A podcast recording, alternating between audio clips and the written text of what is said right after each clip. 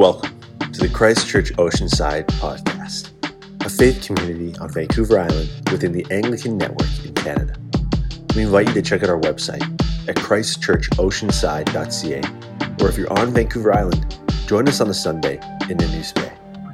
Today's message is brought to you by our pastor, Father Ryan Matchett. We hope you enjoy. Bless you.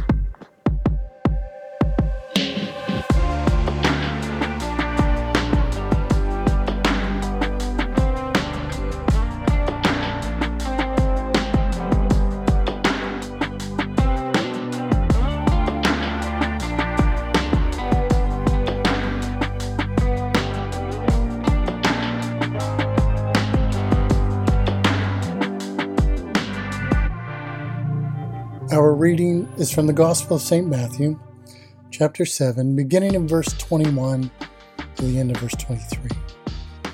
Not everyone who says to me, Lord, Lord, will enter the kingdom of heaven, but the one who does the will of my Father who is in heaven. On that day, many will say to me, Lord, Lord, did we not prophesy in your name, and cast out demons in your name, and do many mighty works in your name? And then I will declare to them, I never knew you. Depart from me, you workers of lawlessness. This is the gospel of our Lord Jesus Christ. Thanks be to thee, Lord Christ.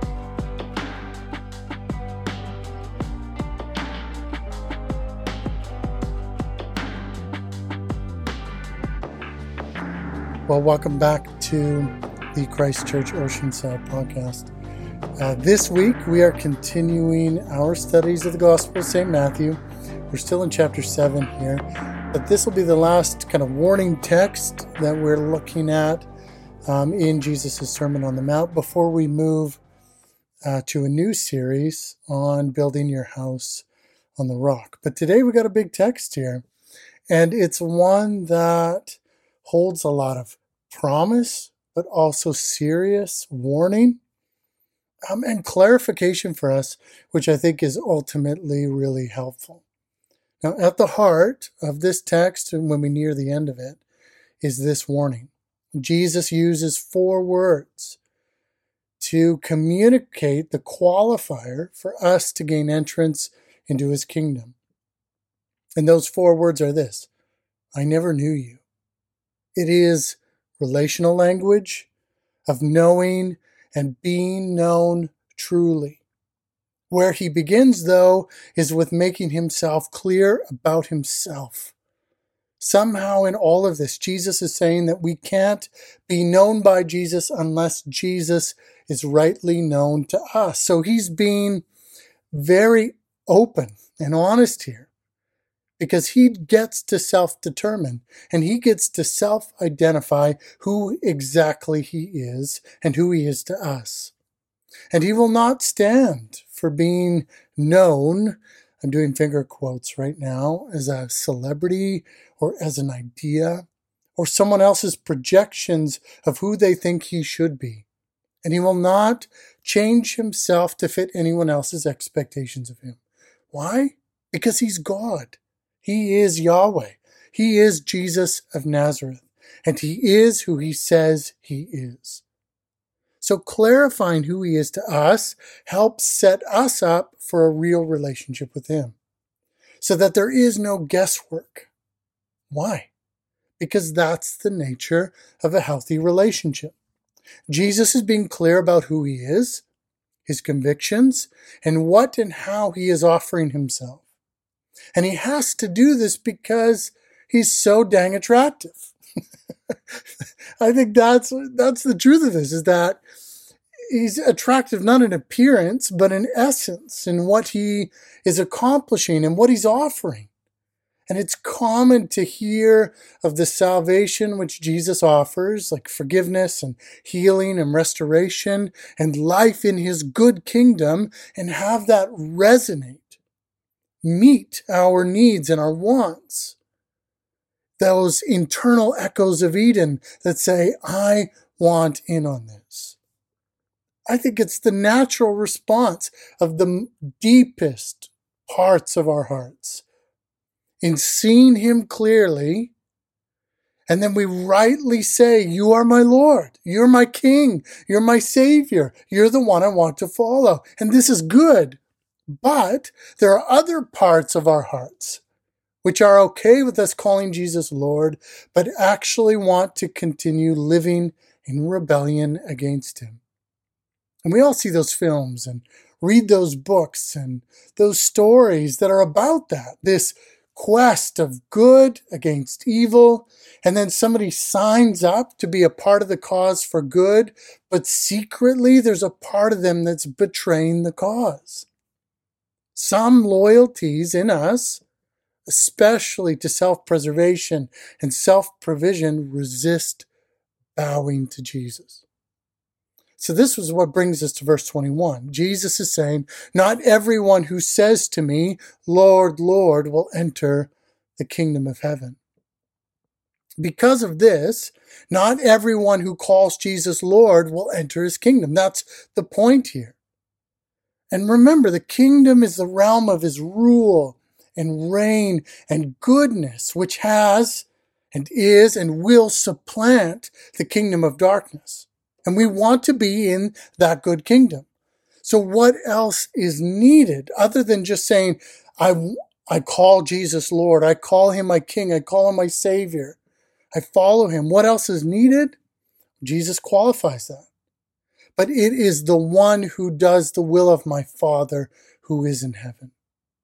This is a hugely important clarification that Jesus is saying it's not just enough to call me your Lord or call me your Savior. There has to be a transformation that takes place inside of the person where they are now doing the will of the Father in heaven. And notice the distance that we've traveled when we began the Sermon on the Mount to now.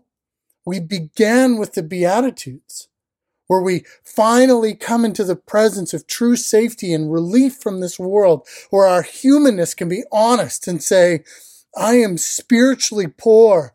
I am grieving. I am weak and helpless. I am starving for something good in this world. That, like desperation that we've had nowhere for it to land, that comes out on Jesus. And God in Jesus says, then you are blessed. For these are the very reasons I have come, and I will establish my kingdom. That's the good news, is that Jesus feels so ridiculously safe, it pulls that out of us where we can be honest. And then he's saying uh, on behalf of God and as God, this is what qualifies you for salvation. But the temptation that always arises is to receive this good news as a comfort and, and a comfort to these much needed places for the ongoing impact of sin upon our lives. But then Jesus states that the kingdom, though, is for those who do the will of my Father. This means a salvation from and a salvation to. We're saved from sin to the will of the Father.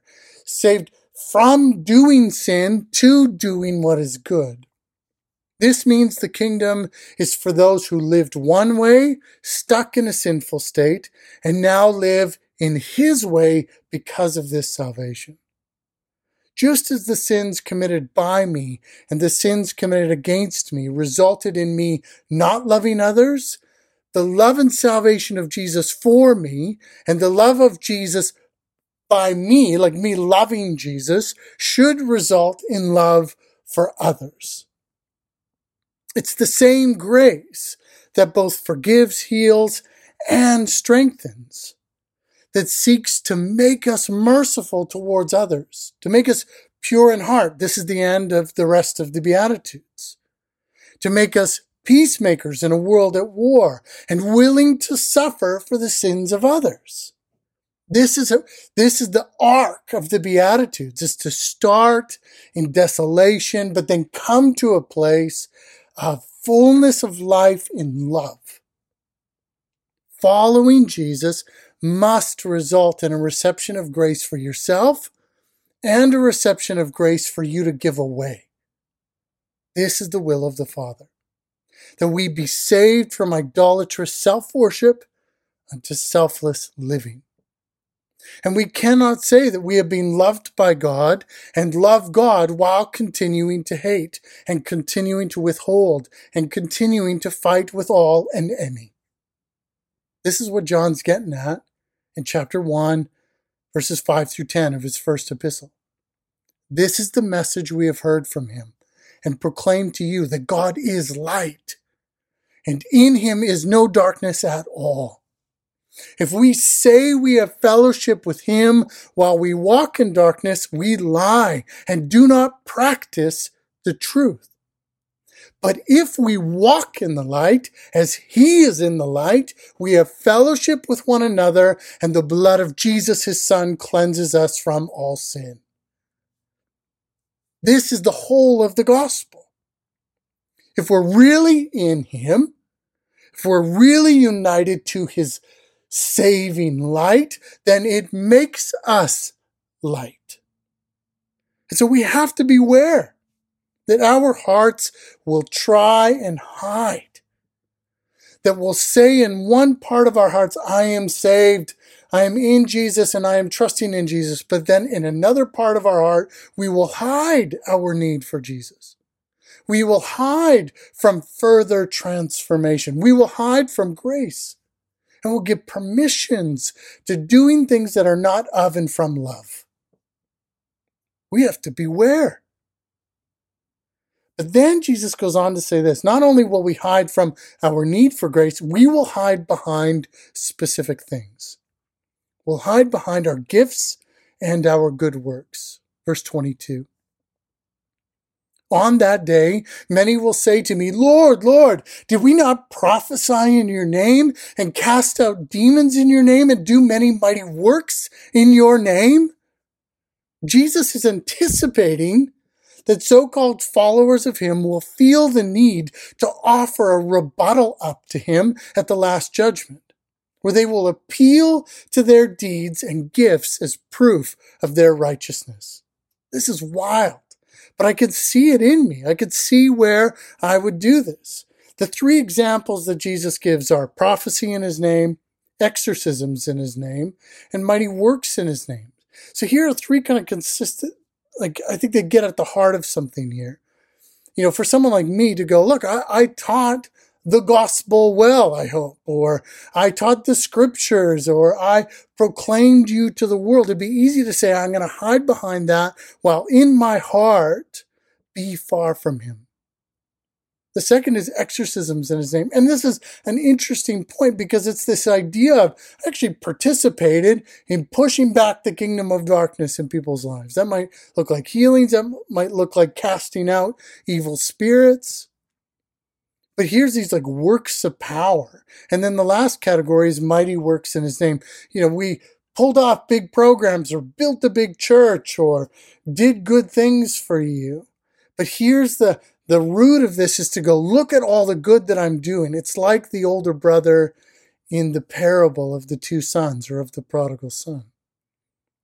Paul in 1 Corinthians 13 touches on these same, this same principle that Jesus is teaching here. He's saying that prophetic powers, tongues of men and angels, understanding all mysteries and all knowledge, and having faith to move mountains, even giving away all that you have. This is interesting. And delivering up your body to be burned. So a willingness to part with all of your earthly goods and a willingness to die for the name of Jesus, but to not have love inside. Paul says that we gain nothing. That we don't actually gain the kingdom through these acts. We gain the kingdom through a transformed heart that is saved from selfishness to love. For Jesus and Paul, spiritual gifts are so liberally given and their ease in utilizing them so basic that they should not be used as a source of measuring spiritual maturity. This is wild. These are the very things that we hold up as the marks of maturity in the church today. But Jesus and Paul are saying this stuff, this stuff is just a sign of God's generosity. He gives it out a lot to anyone, to everyone. But what's really important is the inner life of the person. That's the measure. It's not their spiritual abilities. It's the motivations of the heart that reveal their proximity to Jesus. Specifically, a genuine desire to love. And listen to how Paul describes what true Christian maturity is. It makes sense of the Sermon on the Mount and how this lifestyle would look. Love is patient and kind. Love does not envy or boast. It is not arrogant or rude. It does not insist on its own way. It is not irritable or resentful. It does not rejoice at wrongdoing, but rejoices with the truth. Love bears all things, believes all things, hopes all things, endures all things, and love never ends. So now faith, hope, and love abide. These three.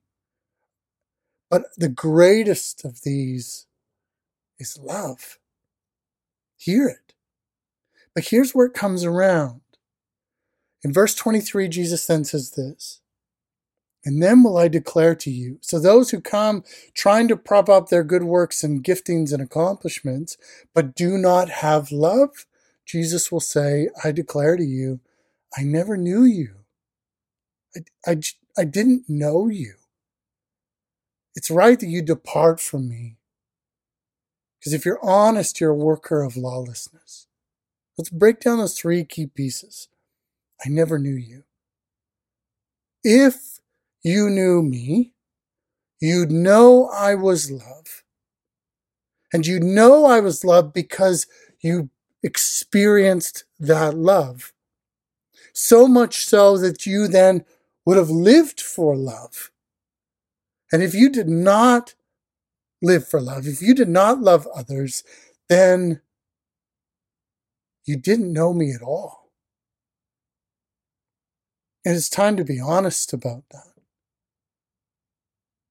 And if that's the case, it's right that now, on the cusp of eternity and the establishing of my kingdom, Jesus is saying, Depart from me.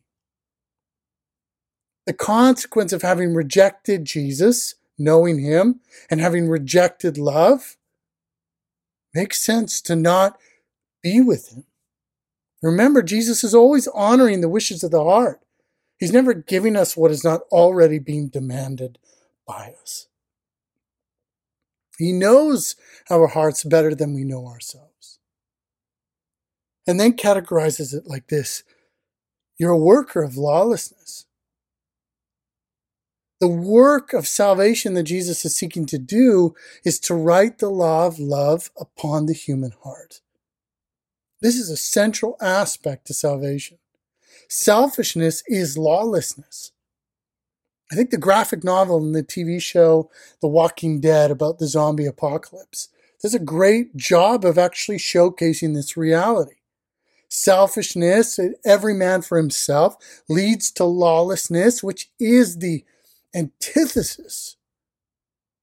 It's the absolute opposite of the kingdom of God, the kingdom of goodness. It's consuming constantly. And so The Walking Dead always shows this kind of tension of here a disease comes into the world that turns humans into cannibalistic monsters. While at the same time, the humans that are quote unquote alive are monsters, most of them. A life that is loveless towards all is a life that is lawless. And a life that is lawless is godless. An eternity that is godless is hell without love. Love never gives permission or justification to evil, whether large or small. True love doesn't do that. So to make light of God's coming judgment, I think, is to betray love. And love never lessens the seriousness of sin. And love dies to save us from sin and free us from evil. Christian orthodoxy says that your heart and soul are eternally valuable. The way you live your life is of eternal significance. And the one with whom you can tr- entrust it all to is Jesus Christ alone.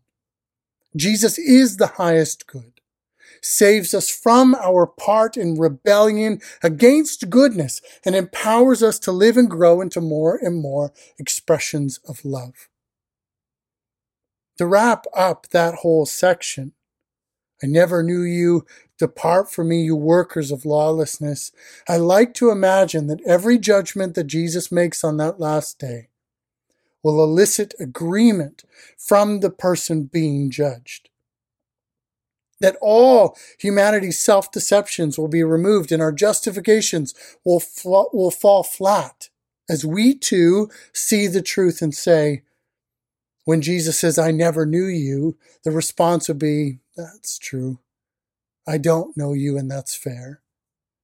And when Jesus says, Depart from me, the person would say, I should depart from you, for my heart and my works have lived by no law but my own.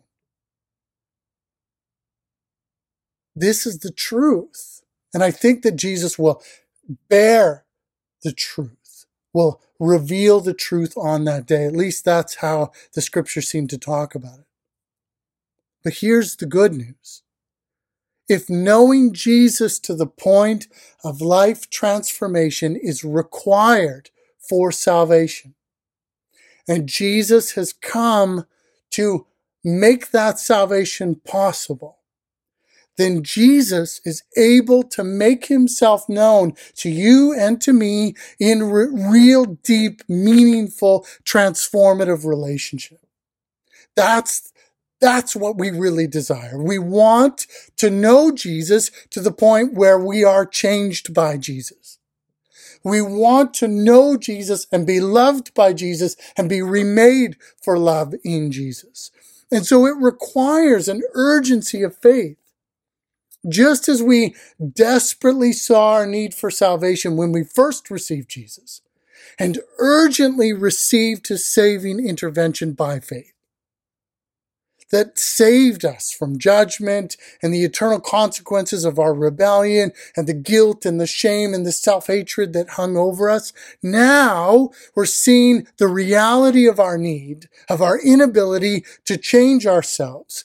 The only solution to that has to be believing more in Jesus. Believing in Jesus specifically for our inability to love. Believe in Him to make you able to love the way you know you were meant to. To give to others in the same way in which He has given to you. And to want to do that genuinely, seriously, truly, not to do it because it's the pattern that Christians do, not to do it because you just see it historically, that we live generously and we give ourselves and we even lay our lives down for the name of Jesus. No, we do it because we love Jesus, because he's everything. Because to part with things is to have more of him, and to die is to live with him. It's all about him and him only that the desire to live for love and graciously and without grudges and without anger and without lust and without betrayals and without lies. The reason we want to live this way is because of Jesus. I want to be freed from my anger because I found peace in being loved by Jesus. So all of this, this picture of salvation that Jesus is clarifying to say, look, I'm here and I want you to be saved, but this is what it looks like. It's not just salvation as comfort from sin. It's freedom from sin and the ability to do good. And the way is through fellowship. The way to this is to know that he is the epitome of love to know that he loves you enough to know you and to die for you and to raise you and to be with you forever. How astounding. How astounding is that love. There is no love like that in this world but in him. Know that He is loving you now and will love you always. Know that He has made you for love by writing the law of love on your heart. And know that He is empowering you to love. So it's time, I think, for us to become more specific about going, Jesus is the only goal to be with Him, to know Him, and be known by Him. And salvation looks like being loved unto being able to love. So our faith needs to get more specific. Specific about who we're pursuing. Specific about where we're not loving. We got to start being more honest and confessing and repenting of that. And specific about the love we want to be able to do. Specific about the love we want to pursue and specific about the steps we want to take this week. We don't just want to hear about it, we want to live it. We want to be living, breathing examples of this gospel saving this heart, making me able to live this way. And Jesus is saying it's so necessary that it's a linchpin moment. It's a defining factor of our entrance into his kingdom. So that means there must be more grace available to have this be true of our lives. There must be change possible. There must be transformation available. It must be in him for us in order for it to be essential. So all of this turns back to is he good enough? Is he strong enough? Has he saved us to the uttermost? Is he worthy of my faith to go, no, for real, this is the part of me that I need to be saved from. And this is the thing I know you've made me for. Jesus, make me able. And taking step towards that future. The promise is then when we stand before him on that day, he'll say, I know you. Come be with me. Let us live and build in a kingdom of goodness, built on the law of love. This, beloved, is the way of Jesus. May this inspire us to an urgency of faith, to trust in Him enough to receive it.